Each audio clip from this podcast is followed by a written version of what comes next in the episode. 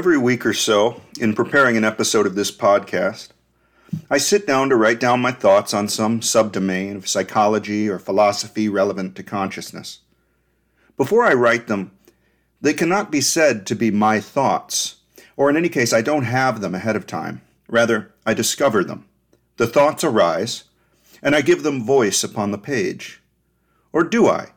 I don't really know how to translate abstract concepts into words. As I write this now, I am as much a reader and a critic as I am its author. If I am an emergent product of what is happening in this brain, and so are my thoughts, do I not stand beside them as a phenomenon rather than ahead of them as their producer? Indeed, I do not think these thoughts are mine at all. They are the thoughts of this brain when stimulated thusly, and I am their curator. The ones that please me, or at least seem sensible and worth saying, those are the ones that remain on the page. The others are culled away by the backspace key. I determine which of the thoughts that occur to me are good and which are bad. Or do I even do that? Thoughts are like perceptions, but the act of thinking is not quite like the act of perceiving. Perceiving isn't really an act at all. Thinking implies a kind of movement. A step is being made, a reflection is occurring upon something, rather than a simple observation of the thing just as it is. One thing is being related to another, is either moving in one direction or another direction. In general, thinking seems to be a prefrontal cortical function. What we are thinking about, though, has to involve posterior brain regions because that is where perception occurs. For example, thinking of a particular face requires activation of the fusiform face area, spanning between parts of the occipital and temporal lobes. That is where facial perception occurs too. But willfully thinking of a face should involve the prefrontal cortex in communication with the fusiform face area. The willful part is prefrontal, along with directing attention to or reasoning about faces. So, in my view, thinking is prefrontal, but thoughts are products of other cortical regions. If thoughts are the contents which occur to us in consciousness, and the prefrontal cortex is doing indirect operations on thoughts or causing them to occur in consciousness, is the prefrontal cortex directly involved in consciousness? I came across a viewpoint article called Does the Prefrontal Cortex Play an Essential Role in Consciousness? It was writ- written by Omri Raccah, Ned Block, and Kieran Fox in 2021. Here's the abstract quote, a central debate in philosophy and neuroscience pertains to whether prefrontal cortical activity plays an essential role in the neural basis of consciousness. Neuroimaging and electrophysiology studies have revealed that the contents of consciousness or of conscious perceptual experience can be successfully decoded from prefrontal cortical activity. But these findings might be confounded by post perceptual cognitive processes such as thinking, reasoning, and decision making that are not necessary for consciousness.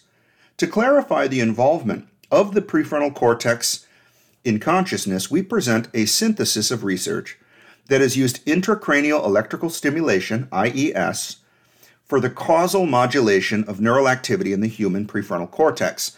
This research provides compelling evidence that IES of only certain prefrontal regions, i.e., orbital frontal cortex and anterior cingulate cortex, reliably perturbs conscious experience. Conversely, stimulation of anterolateral prefrontal cortex sites, often considered crucial in higher order and global workspace theories of consciousness, seldom elicits any reportable alterations in consciousness. Furthermore, the wide variety of IES elicited effects in the prefrontal cortex, e.g., emotions, thoughts, and olfactory and visual hallucinations, exhibits no clear relation to the immediate environment. Therefore, there is no evidence for the kinds of alterations in ongoing perceptual experience that would be predicted by higher order or global workspace theories. Nevertheless, effects in the orbital, frontal, and anterior cingulate cortices suggest a specific role for these prefrontal cortex subregions in supporting emotional aspects of conscious experience. Overall, this evidence presents a challenge for higher order and global workspace theories, which commonly point to the prefrontal cortex as the basis for conscious perception based on correlative and possibly confounded information. Unquote. The authors of this article focus on studies using intracranial electrical stimulation, IES, of regions of the prefrontal cortex. In their words, IES provides probably the best means of causally perturbing brain function in humans. Their ambition is to determine whether the prefrontal cortex produces conscious perceptions or whether its activity is a byproduct or response to conscious perceptions occurring elsewhere in the brain. My expectation is that the prefrontal cortex is involved in aspects of attention, thinking, motivation, and emotion rather than sensory perception. But there are those who disagree, especially in the domain of global neuronal workspace theory. In my papers on the TICL, I suggested a different way of interpreting global neuronal workspace theory that would correct for this prefrontal bias. I think the framework could be improved that way for sure, and perhaps in time it will be. Let's take a look at the evidence. Quote Although legendary neurosurgeon Wilder Penfield reported eliciting an inc- incredible variety of effects throughout the human brain, he never reported any non motor effects in prefrontal cortex regions. Consistent with Penfield's findings, lesion studies from a century of neurosurgery research show that areas of the prefrontal cortex can be removed with little apparent change in conscious experience to the patient, whereas lesions in primary motor or sensory areas cause striking differences in content specific perceptual experience. The apparent rarity of reports of conscious changes following IES of the prefrontal cortex raises the question of just how rare these effects really are relative to the rest of the cortex. A recent study we conducted shed light on this question. We analyzed IES elicited effects across 67 neurosurgical patients and 1,537 electrode sites covering the entire cerebral cortex, exploring the probability that IES would elicit effects across all cortical regions in the human brain. We found a global gradient in the rate of elicited perceptible effects with the highest chance, about 67%, of eliciting an effect in unimodal regions, such as the primary visual cortex. Conversely, stimulation of the most anterior prefrontal cortex regions, both medial and lateral, yielded the lowest elicitation rates in the entire brain. Effects were sometimes observed in particular prefrontal cortex subregions, however, such as the OFC and ACC, this study provided a large scale quantitative confirmation of a conclusion already evident from qualitative assessments of the IES literature. Stimulation of the most anterior aspects of the prefrontal cortex, whether medial or lateral, almost never affects conscious experience. These findings corroborate those of a recent study showing only null results in sensory phenomenology in a large cohort of 36 patients in whom various medial prefrontal cortical regions were stimulated. Nonetheless, occasional exceptions to this general trend have been reported in isolated case studies, and the details of effects elicited in the OFC and ACC are also of considerable interest. Unquote. Okay, so what about those isolated case studies? Skipping forward to that part, the authors write, quote, Blank et al. 2000 administered IES in the left lateral prefrontal cortex of two patients. In patient 1, the authors reported complex visual hallucinations produced by stimulating two adjacent electrodes located in the ventrolateral prefrontal cortex. The patient reported, quote, all of a sudden, it seems as if many things are coming at me. I can hardly see them at the same time. A church, a castle, a big room. Following stimulation of a neighboring site, the patient reported, quote, It seems to me as if a lot of thoughts are coming, but it seems to me as if I do not have the time to retain them all. In patient 2, stimulation of the posterior aspect of the dorsolateral prefrontal cortex directly anterior to the frontal eye fields similarly elicited an immersive hallucinatory visual experience. The patient described the presence of a young man in the room adjoining her own, as well as details of the man's clothing and physical appearance. The authors concluded that IES of the dorsolateral prefrontal cortex and ventrolateral prefrontal cortex could elicit immersive visual experiences similar to the episodic and dreamlike experiences usually only reported following IES of the temporal lobe, although they acknowledge that the reported effects could be understood as perturbations of ongoing conceptual thought processes rather than visual hallucinations per se. Unquote. For what it's worth, I agree with the latter interpretation. The way to find out might be to suppress activity in the occipital lobe at the same time as they deliver the prefrontal cortex stimulation. This way, the question could be asked Is the prefrontal cortex sufficient to produce visual phenomenology? I think not. I think these two patients demonstrate altered cognition and imagination. In the first case, the subject said, quote, all of a sudden it seems as if many things are coming to me. I can hardly see them at the same time a church, a castle, a big room. This is what I would expect if attention was being driven towards associational visual cortical activity, thereby amplifying or altering subconscious visual imagination. The only way to be sure is to conduct their study while simultaneously suppressing visual regions of the brain. I think this would abrogate all visual experience.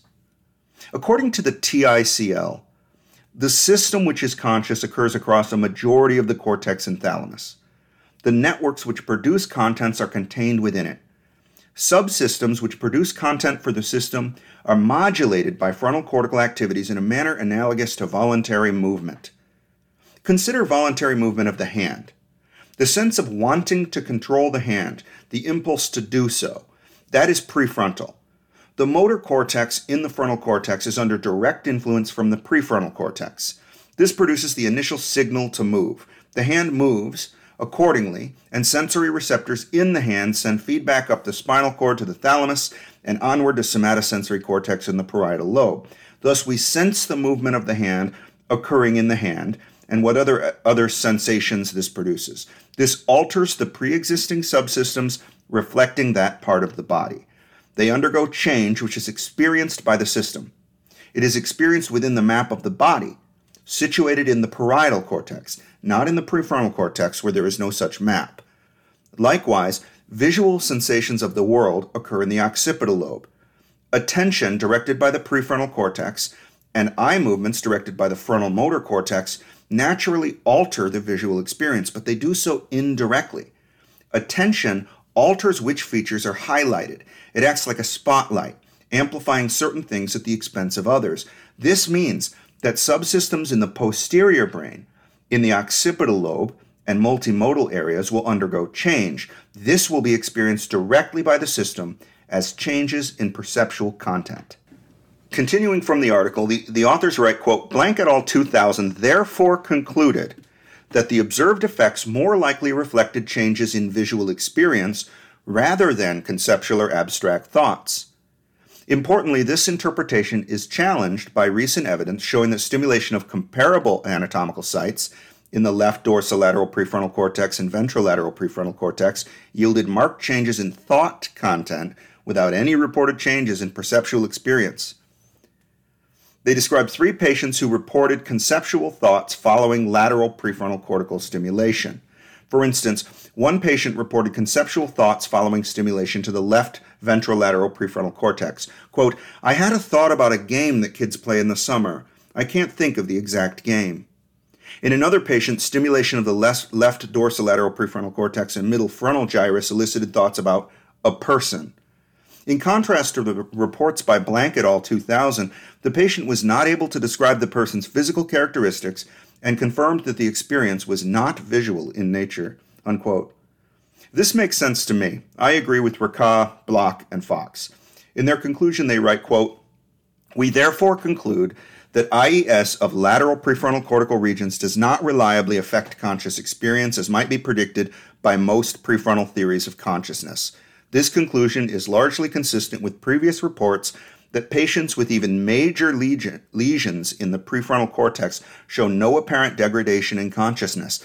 However, there have also been cases in which lateral prefrontal damage does appear to impair patients' ability to consciously interact with the environment.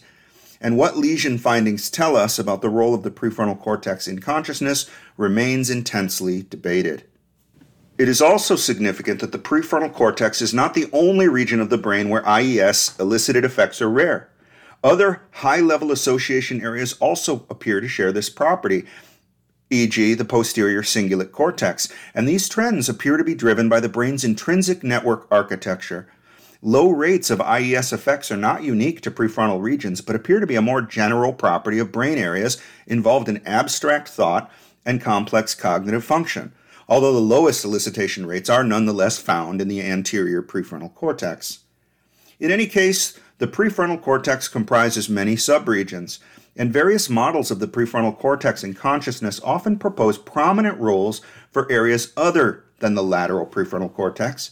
As we have shown, relatively rare but nonetheless reliable effects can be elicited from such regions, including the ACC and OFC. While the specificity of the effects in the OFC and ACC does not suggest a general role for these regions in consciousness, stimulation of these regions does result in reproducible changes in emotional experience and may provide support for recent accounts of higher order theories of emotional consciousness. That said, the specific nature of most effects, whether visceral, somatic, olfactory, or emotional, as well as the lack of effects in ongoing perception, contradicts the notion that the prefrontal cortex has a general role in rendering existing perceptual representations conscious. Unquote. If there are levers of control which we have over what we perceive, what we think, and how the body moves, they occur in the frontal lobe of the brain. Considering everything that we experience, there isn't all that much we have the power to alter at will. As I rest on the on the back deck and watch a duck walk across the neighbor's backyard, I have no power to choose its direction of motion. I cannot make an airliner disappear from view as I gaze up at the sky. I cannot change the sound it makes as it approaches overhead. These are passive perceptions, and all I can do with them, to the extent that I have any power over them at all, is to direct my attention and my processes of thinking about them. These capacities are limited too. It's not so simple as to direct myself inwardly whatever I do, to not think about the duck. I can also avert my eyes, stand up and turn around, or look down at the ground instead of upward at the sky. Each of these actions that I seem to be able to take by voluntary will, these are functions of the frontal cortex. So the amount of control we have over our thoughts and actions should correlate with the size of the frontal cortex. It should be noted that the proportion of cortical gray matter taken up by the human prefrontal cortex is substantially greater than in other primates, and even more so compared to non primates. If my analysis is correct, then it seems that we often ask the wrong question with regard to animal consciousness. Of course, the monkey is conscious, in every way as conscious as you and I. The difference is in how much control it has over the contents of its own consciousness. We human minds exhibit a high level of cognitive control compared to other species, and I've noticed that we still don't have much. We are driven so much by thoughts and feelings and personal dispositions that are beyond our will to change, and yet we drive ourselves crazy trying. I also think that we become confused about our own identity. We think we are that which acts, but not that which is acted upon. We think we are the prefrontal cortex, roughly speaking. When we have an extraordinary experience of oneness or ego loss, we become plainly aware of the mistake. In fact, all that I see and all that I hear and each thought which is present to me, that is me too. I am not just the thinker, but the thoughts. I am not just the seer, but all that is seen. These perceptions are part of whatever it is that I am, outside of anyone else and therefore only real to me. I do not find thoughts that are outside of me, and I do not see objects that are outside of me, only the ones inside, composed of consciousness itself. Thank you.